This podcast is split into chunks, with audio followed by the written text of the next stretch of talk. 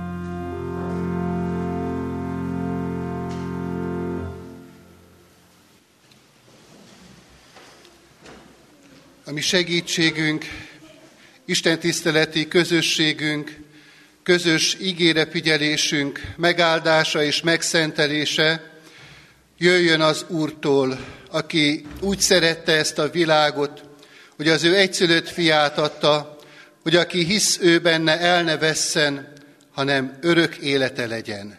Amen. Kedves testvérek, hallgassuk meg nyitott szívvel Isten írott igéjét, helyünket elfoglalva a Márk írása szerinti evangélium 9. fejezetéből, a 14. verstől kezdődő ige szakaszból. Amikor a tanítványok közelébe értek, nagy sokaságot láttak körülöttük, írástudókat is, akik vitatkoztak velük. Amint meglátták Jézust, az egész sokaság felbojdult, és eléje futott, hogy köszöntse őt. Ő pedig megkérdezte tőlük, miről vitatkoztok velük? A sokaságból így felelt neki valaki. Mester, elhoztam hozzád a fiamat, akiben néma lélek van, és ahol hatalmába keríti, földhöz vágja őt, habzik a szája és megmerevedik. Szóltam a tanítványaidnak, hogy űzzék ki, de nem tudták. Jézus így válaszolt nekik. Ó, hitetlen nemzedék, meddig leszek még veletek?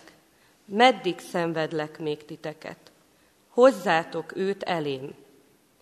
Oda vitték hozzá, és amikor meglátta Jézust a lélek, azonnal megrázta a fiút, úgy, hogy az a földre esve fetrengett, és habzott a szája. Jézus megkérdezte a fiú apjától, mióta gyötri ez a betegség? Ő pedig ezt válaszolta, gyermekkora óta. Gyakran vetette tűzbe is, meg vízbe is, hogy elpusztítsa. De ha valamit tehetsz, légy segítségünkre, könyörülj rajtunk. Jézus pedig ezt mondta neki, ha tehetsz. Minden lehetséges annak, aki hisz. A fiú apja azonnal felkiáltott. Hiszek, segíts a hitetlenségemen. Amikor látta Jézus, hogy összefut a sokaság, ráparancsolt a tisztátalan lélekre, ezt mondva neki. Te néma és süket lélek, én parancsolom neked, menj ki belőle, és ne menj bele többé. Az pedig felkiáltott, erősen megrázta őt, és kiment belőle. A gyermek olyan lett, mint a halott, úgyhogy sokan azt mondták, meghalt. Jézus azonban kezét megragadva felemelte, és az felkelt. Amikor azután Jézus bement egy házba, a tanítványai megkérdezték tőle maguk között. Mi miért nem tudtuk kiűzni? Ő pedig ezt mondta nekik. Ez a fajta semmivel sem űzhető ki, csak imádsággal. Isten tegye mindannyiunk számára áldottá most hallott igét, hogy annak ne csak hallgatói lehessünk, hanem szívünk, szívünk befogadói és cselekvői is. Hallgassuk meg most hitünk erősítésére a Heidelbergi KT soron következő kérdésfeleletét. A 13. úr napjára a Heidelbergi KT 33. kérdés felelete így hangzik. Miért nevezzük Krisztust Isten egyszülött fiának, ha mi, ist, ha mi is Isten gyermekei vagyunk? Azért, mert egyedül Krisztus Istennek amaz örök, természet szerint való fia, minket ellenben Isten ő érette, kegyelméből fogadott gyermekei. Hajtsuk most meg fejünket, és alázatos szívvel menjünk Isten színe elé, imádságban szólítsuk meg őt. Mindenható mennyei atyánk az Úr Jézus Krisztusban. Köszönjük neked ezt a mai napot. Szeretnénk, Urunk, hozzád igazodni ebben az órában. Szeretnénk, Urunk, hogyha nem csak az óránkat állítanánk át ezen a mai reggelen, hanem a mi szívünket is szeretnénk rád hangolni, te felét fordítani, nyitottá tenni, hogy érthessük, hallhassuk, befogadhassuk mindazt az üzenetet, amelyet hisszük, hogy személyesen számunkra elkészítettél ezen a mai vasárnapon. Köszönjük neked, mi megváltó Urunkat, az Úr Jézus Krisztust, akiről az imént a hitvallás szövegezésével is hallhattunk. Ő az Urunk, akit látni szeretnénk ezen a mai délelőttön is, az egész napunkban, sőt az egész életünknek szeretnénk őt középpontjaként tudni. Ezért kérjük a Te szent lelkedet, Urunk, hogy hadd legyen ő jelen a mi szívünkben, és hadd ragyogtassa föl előttünk Krisztus dicsőségét. Urunk, ez a lélek cselekszi azt is a mi szívünkben meg, hogy bánjuk a mi bűneinket, védkeinket. És így is szeretnénk, Urunk, most Te eléd járulni, hogy Krisztus érdemért kérjük Te tőled azt, hogy tisztíts meg minket, szabadíts meg, szabadíts fel minket arra, hogy a Te gyermekeidként csak rád figyeljünk, és így ilyen módon legyünk jelen ebben a testvéri közösségben. Kérünk, Urunk, hogy bocsáss meg nekünk védkeinket, és áraszt kiránk áldásodat, hogy lehessünk itt, mint a Te néped, téged dicsőítő, magasztaló közösséggé. Jézus nevében. Amen. Kedves testvérek, énekes könyvünkből a 209. dicséretet keressük ki, és kérjük ezáltal, az ének által is Isten áldását az ígére figyelésünk előtt.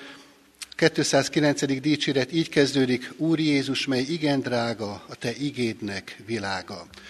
A gyermekisten tiszteletre érkezett gyermekeket pedig Ósi néni vezetésével elengedjük a gyermekisten tiszteletre.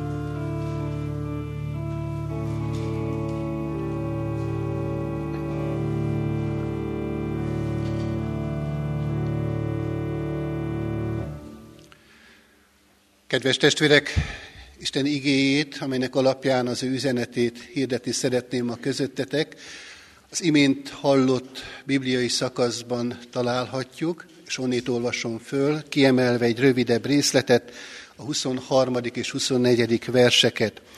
Ezen a helyen következőképpen szólít meg Isten igéje.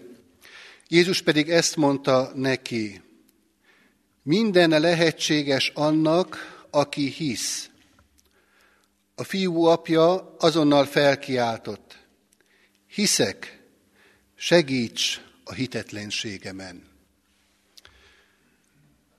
Kedves testvérek, én azt gondolom, hogy itt eh, ebben a közösségben jó néhányan vannak olyanok, akik már átélték és megtapasztalták azt, hogy amikor valakiért imádkoztak, valakit Isten elé vittek imádságban, például, hogy gyógyuljon meg a súlyos betegségéből, akkor most azzal a tapasztalattal vannak itt jelen, hogy igen, az az imádságom ott akkor meghallgattatott, és meggyógyult az, aki, akiért imádkoztam, könyörögtem.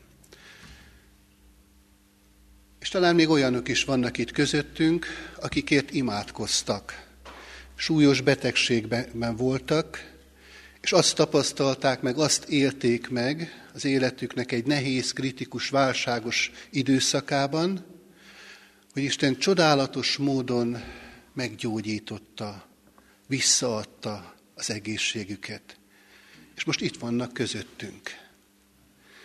Kinek ne lenne ilyen tapasztalata, hadd mondjam így, ilyen élménye közülünk. Átéltük és megtapasztaltuk ezeket. De megkockáztatom azt is, hogy akár ennek az ellenkezője is megtörténhetett. Hogy valakiért imádkoztunk, könyörögtünk, esedeztünk, és nem gyógyult meg. És nem láttunk áttörő, drámai változást. Sőt, adott esetben még súlyosbodott a helyzet, és talán már nincs is közöttünk az, akiért imádkoztunk.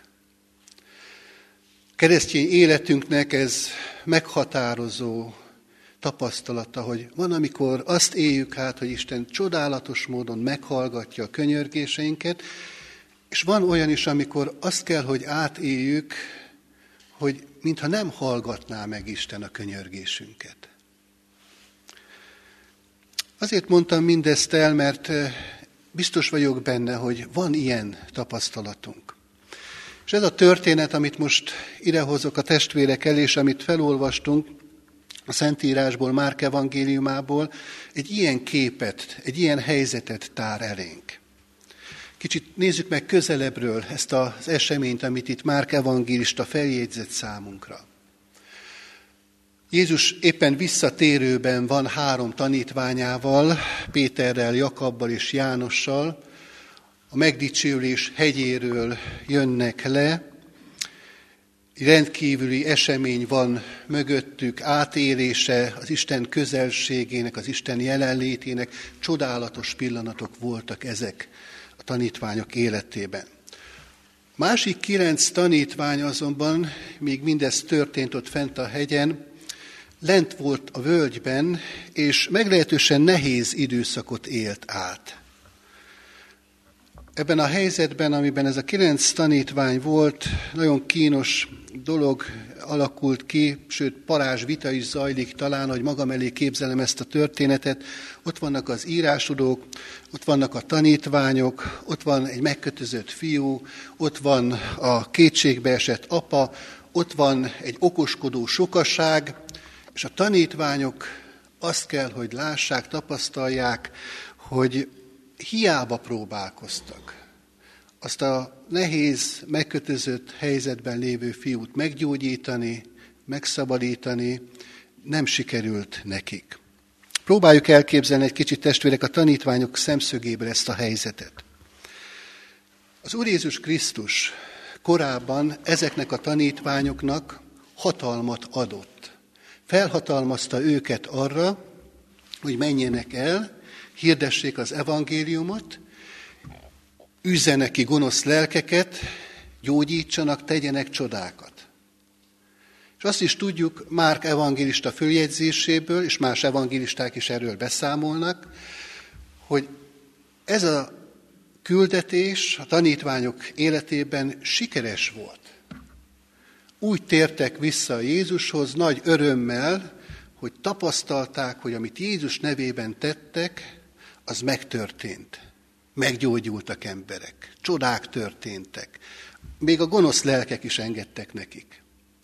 Tehát olyan dologban volt részük a tanítványoknak, ami, ami föllelkesítette őket, magabiztossá tette őket.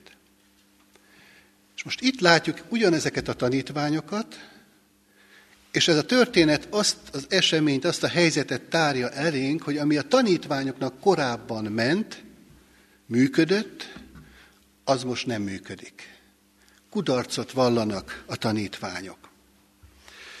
És hát nyilván a helyzet, a körülmény, amelyben kudarcot vallanak a tanítványok, még hangsúlyosabbá teszi ezt a kellemetlen szituációt. Ott vannak az írástudók, ott van egy tömeg, osztják a jó tanácsokat talán, vagy gúnyos megjegyzéseket tesznek. Roppant kínos ez a helyzet a tanítványok számára.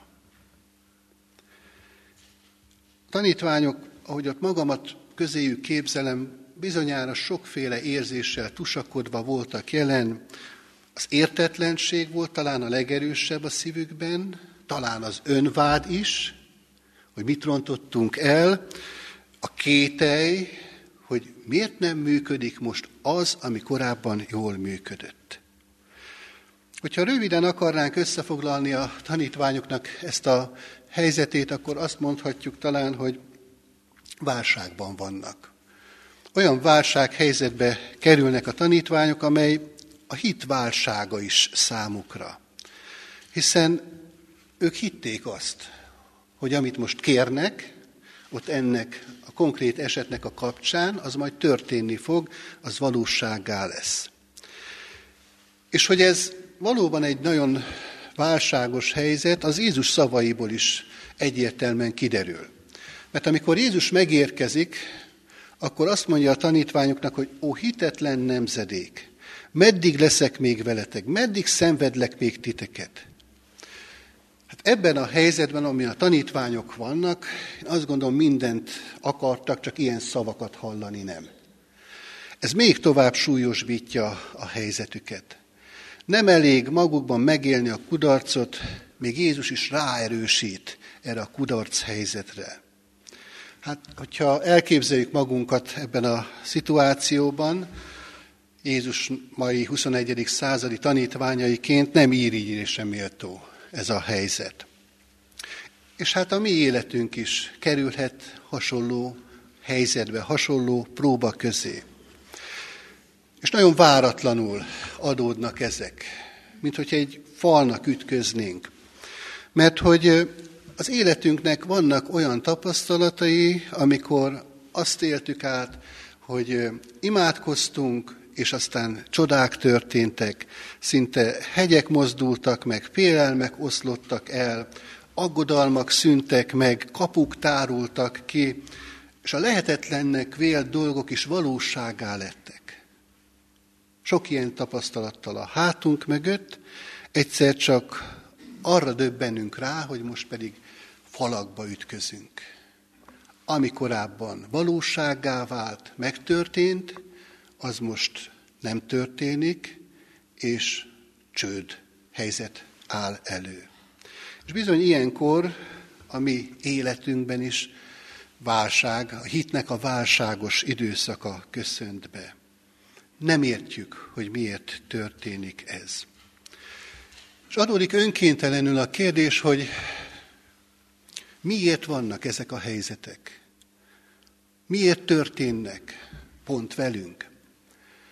És ha picit mélyére ásunk ennek a kérdésnek, kedves testvérek, akkor hamar rájöhetünk arra, hogy ennek bizony lehet haszna, ami hit életünkre nézve. És hogy erre a kijelentésre magyarázatot adjak, hadd hozzak ide egy gondolatot, egy David Bosch nevű néhai dél-afrikai misszionáriusnak a gondolatait szeretném idehozni, aki arra az érdekes megfigyelésre tett szert, hogy a japán írás mód, az egy különleges írásforma, tudjuk jól, hogy ilyen szinte rajzolt betűk a, a japán írás alapjai. Nos, hát a japán írás módban a, a, ezek a nagyon érdekes betűk a válság szónak, két, a válság szót két betű kombinációval írják le. És mind a két betűnek van önálló jelentés tartalma. Az egyik betű, amit a válság kifejezésére használnak a japánok, az azt jelenti, hogy veszedelem. A másik az pedig azt jelenti, a másik betű, amit szintén a válság szó kifejezésére használnak föl, hogy lehetőség. És egy picit belegondolunk ebben a nagyon érdekes megfigyelésbe, akkor egy nagyon fontos üzenet ragadható meg számunkra. Mert valóban így van, hogy amikor válságba kerülünk, vagy válságba kerül a hitünk, akkor az kétféle irányba ágazhat tovább. Lehet veszedelmes számunkra, és lehet lehetőségként is találkozni egy ilyen helyzettel. Hadd idézzem pontosan szó szerint is David Bosnak a megfogalmazását. A válság tehát nem a lehetősége vége, hanem valójában a kezdete.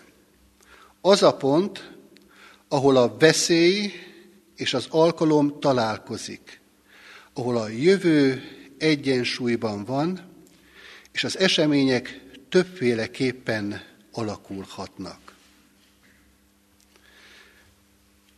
Értjük bizonyára ezt a fontos megfogalmazott gondolatot, lehet ilyen reménységgel tekinteni, gondolni a magunk hit válságaira is.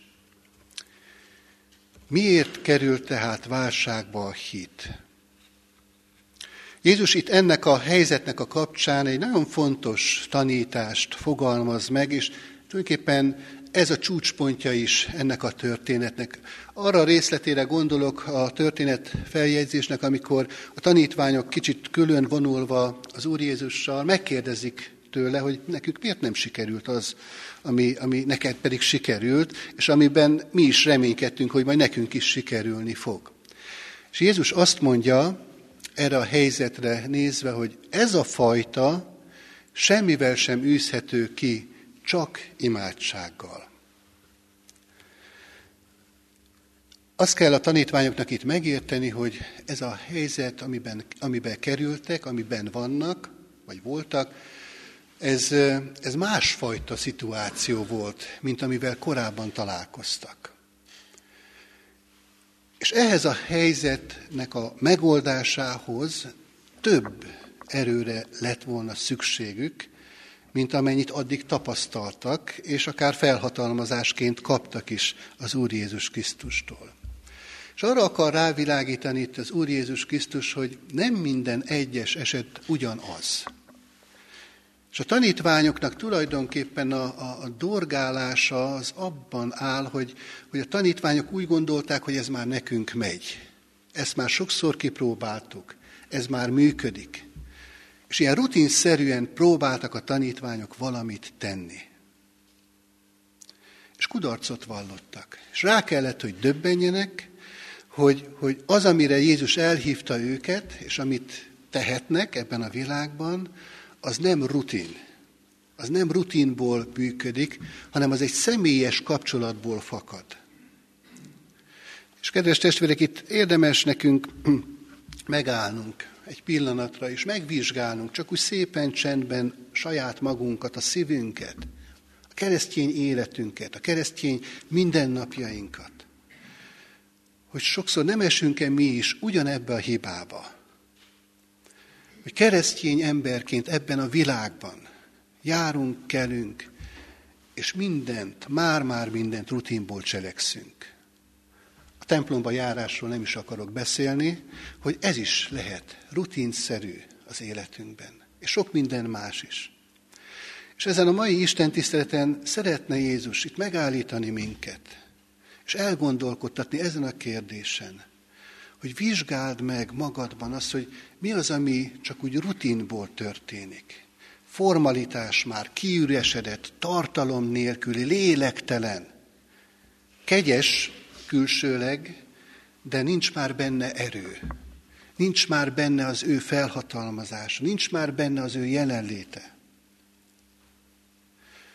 Arra kérem a testvéreket, hogy mindenki saját magában erre a kérdésre adjon őszinte feleletet. A hit, bizalom Isten felé. És sokszor a mi hitünk az tudássá alakul át. Sok mindent tudunk. ismerünk. Sőt, ha kérdeznek minket, akkor el is mondjuk szépen, értelmesen, okosan. De tudjuk jól azt, Heidelbergi kátét itt a gyülekezetben minden vasárnap hallhatják a testvérek, hogy a, az igaz hit meghatározása a Heidelbergi KT szerint az nem csak ismeret, hanem szívbéli bizalom is. Ez a kettő együtt. Kell az ismeret, nyilvánvalóan kétségtelen.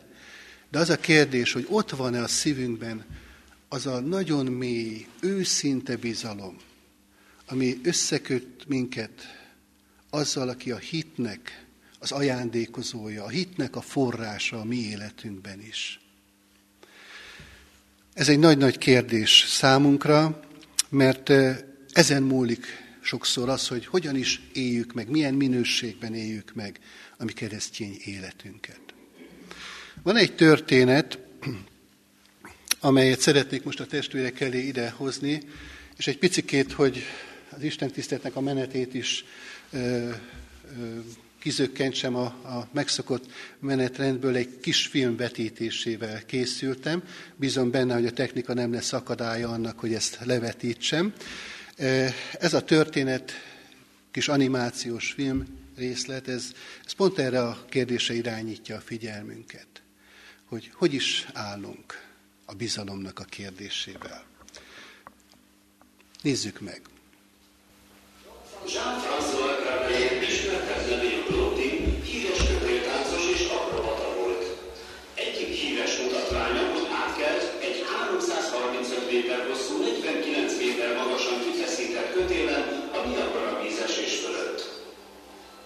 Nagy közönsége volt. Általában egyensúlyozó ruttal és egy egyszerű mutatványjal kezdte, majd a rutat elhajítva elkápráztatta a közönséget. Volt, hogy gólyalábon kelt át a kötélen, máskor bekötött szemmel. Előfordult, hogy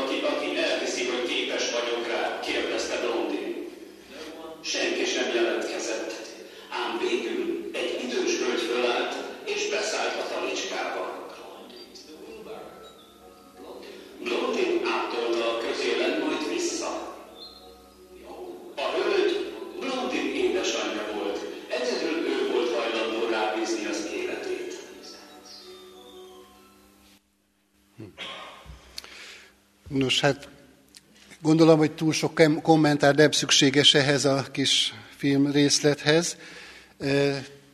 Talán csak annyit hadd emeljek és tegyek hangsúlyossá, hogy a bizalomnak a lényege ez. Amikor rámerem Istenre bízni egészen azt, amiben benne vagyok. És miért teszem ezt, hogy rábízom? Azért, mert ismerem őt, Tudom, hogy ő mit tud, mit tett, mit cselekedett, értem, és tudom azt, és tapasztaltam, hogy nekem nem akar rosszat, mert szeret engem. És vigyázni fog rám, és tudom, hogy, hogy ő így viszonyul hozzám.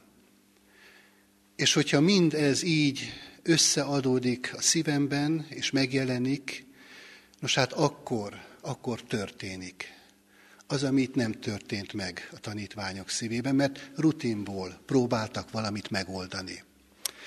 Kedves testvérek, nézzük meg, hogy mire is hív minket ez a mai történet. A bőjt időszakának az utolsó harmadához érkeztünk,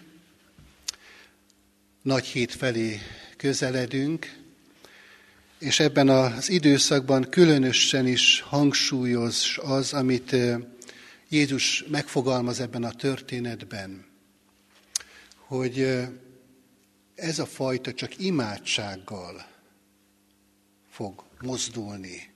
Imádságra változik meg a helyzet. Tulajdonképpen erre hív minket ez a történet hogy a mi ima életünket, az Isten felé fordulásunkat, egyébként is a bőti időszak erre hivatott időszaka az életünknek, de, de ebben az utolsó szakaszában a bőjtnek különösen is ezt, ezt öleljük magunkhoz ezt a, ezt a tanítását az Úr Jézus Krisztusnak, hogy szeretné, hogyha sokkal, de sokkal több időt töltenénk az imádsággal. Mert lehetnek és vannak is bizonyára olyan helyzetek az életünkben, ahol a hitünknek a krízisét éljük át, ne talántán a kudarcát, és ebben a helyzetben egyetlen egy helyzet, a megoldás, az elmélyültebb imádság. Ahogy imádkozol, azt fogod megtapasztalni, hogy egyre jobban hiszel. És amint egyre erősebb a hited, azt fogod tapasztalni, hogy egyre többször imádkozol. Mert ez a kettő így tartozik össze. Hogyha negatív formában fogalmazzuk meg ezt a gondolatot, akkor azt mondhatjuk, hogy ha nem imádkozol, akkor azt fogod tapasztalni, hogy a hited is gyengül. És hogyha nincs hitünk, akkor pedig nem imádkozunk. Ezek a dolgok így kapcsolódnak össze. És éppen ezért hív minket az Úr Jézus Krisztus az ünnepre készülésnek ebben az időszakában arra, hogy imádkozzunk többet. Hogy a hitünknek a krízisei, ha van most éppen ilyen, akkor az egy olyan irányt vegyen, ami ő hozzá visz közelebb. És éppen ezért nem csak veszély számunkra a krízis helyzet, hanem egy nagy lehetőség is arra nézve, hogy a mi hitünk erősödjön, növekedjen, hogyha készek vagyunk ennek a mai igének az útmutatása szerint élni. Azt szeretném kérni a testvérektől, hogy, hogy ezt éljük át, tapasztaljuk meg. Tapasztaljuk meg annak erejét, aki ott abban a nehéz helyzetben annak a fiúnak, aki megkötözött volt, szabadulást tudott hozni. Ő adott szabadulást, aki magát nem szabadította meg a Golgotai kereszten, pedig kérték tőle. Mi, amikor imádkozunk, akkor ehhez az önmagát megszabadítani nem hajlandó, de másokat megszabadítani képes Jézushoz, Krisztushoz fordulunk. És hogyha ezt tesszük, akkor megtapasztalhatjuk azt, hogy valóban az ő ereje, nem a mi rutinunk, hanem az ő valóságos jelenléte, az ő ereje a mi életünkben tud csodákat hozni. Tud megszabadítani embereket a környezetünkben. Akikért talán régóta imádkozunk, kamasz gyermekeinkért. Hú, de sokat kell értük imádkozni vagy az unokákért. És azt tapasztaljuk, hogy nincs előbbre lépés, nincs előbbre mozdulás. De fordítsuk szívünket afelé, aki önmagát nem szabadította meg, de a mi szabadításunkra adta oda a mi életünket, és mások szabadságára is.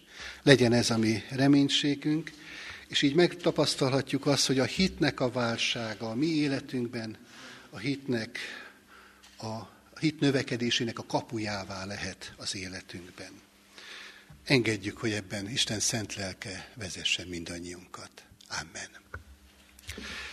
Kedves testvérek, válaszképpen a mai igei üzenetre énekeljük a 728. dicséretünknek első és második versét. Így kezdődik az első vers, rád tekint már hitem.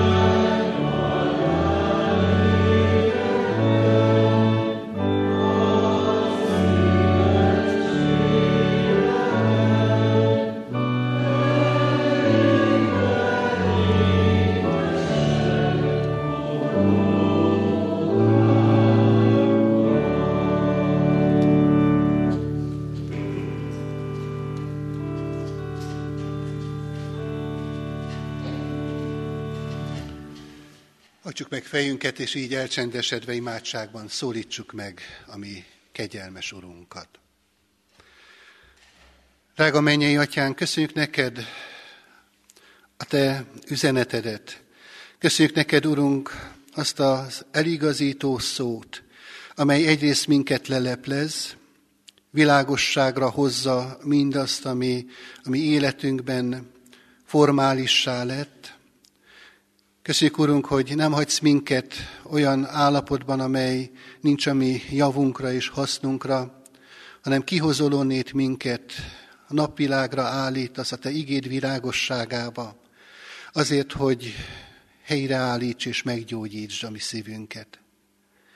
És köszönjük neked, Urunk, a Te ígéreteidet, amelyek arra bátorítanak minket, hogy merjünk őszinte szívvel Te előtted megállni, meglátva mindazt, ami, ami életünkben megkopott, kiüresedett, amely úgy van jelen, mint ami sokszor gyakorolt, formális esemény, de Urunk, Te szeretnéd a mi életünket megújítani, megeleveníteni, ha kell, akkor szeretnél minket felébreszteni alvó állapotunkból, mert Te élő hittel akarsz minket megajándékozni. És Urunk, azért ez a szándékod, mert Te magad élő Úr vagy, aki feltámadtál a halálból. És Te nem szenvedheted azt, hogy a Te néped alvó állapotban legyen. Így kérünk, Urunk, azért, hogy ne csak minket ébrezges, és ajándékoz meg élő hittel, veled való mély kapcsolattal, rád hagyatkozással, őszinte bizalommal, hanem ébrezgesd a te népedet ebben a városban. Addurunk, hogy a te néped a te lelked által megerősítetve, az éppen aktuális kihívásokkal bátran szembenézve tudjon te nevedben a te felhatalmazásoddal szolgálni. Nem csak úgy jelen lenni, csendesen, háttérbe húzódva, hanem tenni azt, amivel megbíztál minket. Te látod, Urunk, hogy mennyiszer ebben a dologban is a mi életünk egy átlagos, visszahúzódó életét tud válni. Te újíts meg bennünket, Urunk. És Urunk, így lehetünk áldott eszközeid ebben a világban, látva azt a sokféle nyomorúságot, amely jelen van, és amely terheli ezt a világot. Te népetként könyörgünk, kiáltunk Te hozzád, Urunk, hogy adj békességet mindenhol, ahol háborúk dúlnak, ahol vérontás történik. Urunk, a döntéshozóknak a szívét Te formáld úgy, hogy el tudjanak jutni ide, erre a pontra, hogy békességre vágyjanak, és ne háborúra. Könyörgünk, Urunk, az áldozatokért, az áldozatok hozzátartozóiért, akik elszenvedői mindenek a borzalomnak, amely ebben a világban ilyen módon zajlik. Te gyógyítsd, Urunk, a megsebzetteknek a szívét, és Te gyógyítsd, Urunk, ami mi betegeinknek az életét.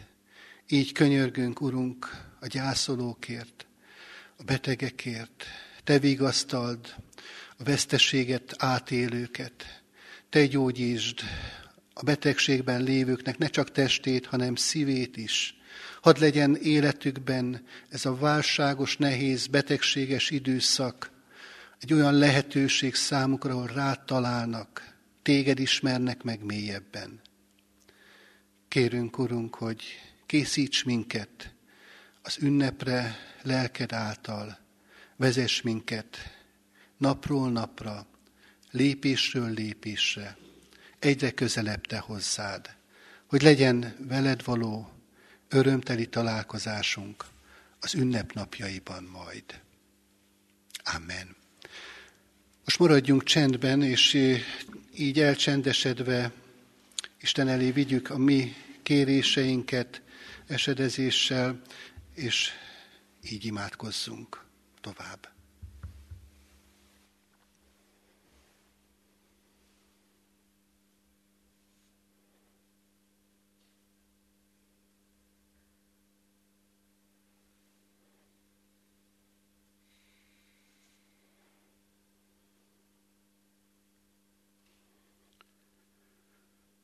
Hála és dicsőség legyen a mindenség urának, aki az ő fiának nevéért meghallgatja a mi könyörgéseinket. Amen. Gyertek és együtt fennállva az Úr Jézus Krisztustól tanult imádságot mondjuk el.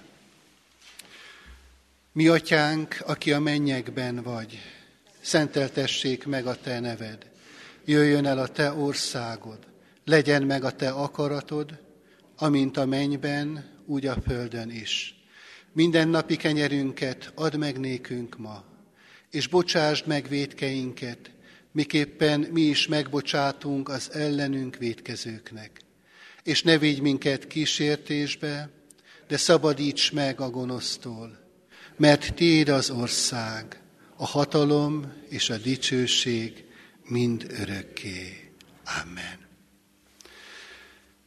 Szeretettel hirdetem a gyülekezetnek a hála áldozat lehetőségét, tudván azt, hogy az Úr Jézus Krisztus, aki szegény élet értünk, azért vállalta ezt a szegénységet, hogy minket meggazdagíthasson.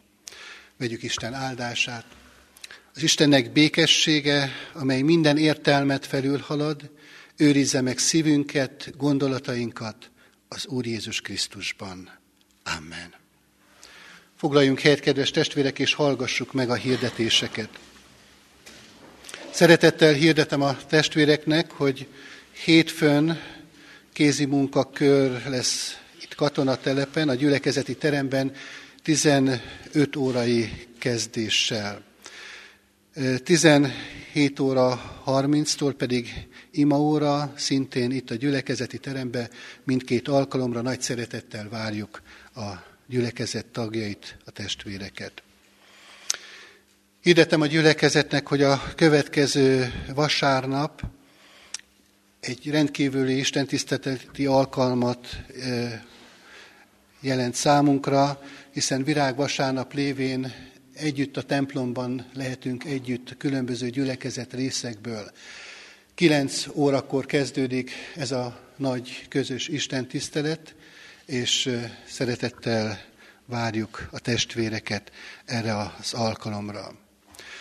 Szomorú szívvel hirdetem a testvéreknek, hogy az elmúlt héten búcsúztunk Nagy Pál Ferenc 82 évet, évet élt atyánk fiától, valamint Patai Gyula Zoltán 73 évet élt testvérünktől. Isten vigasztalását kérjük és kívánjuk a gyászoló hozzátartozók, családtagok életére nézve. Szintén szomorúan hirdetem, hogy halottaink vannak. Poharánszki Tamás András 66 évet élt atyánk fiát. Március 27-én hétfőn fél tizenegy órai kezdettel a református temetőben kísérjük utolsó földi útjára.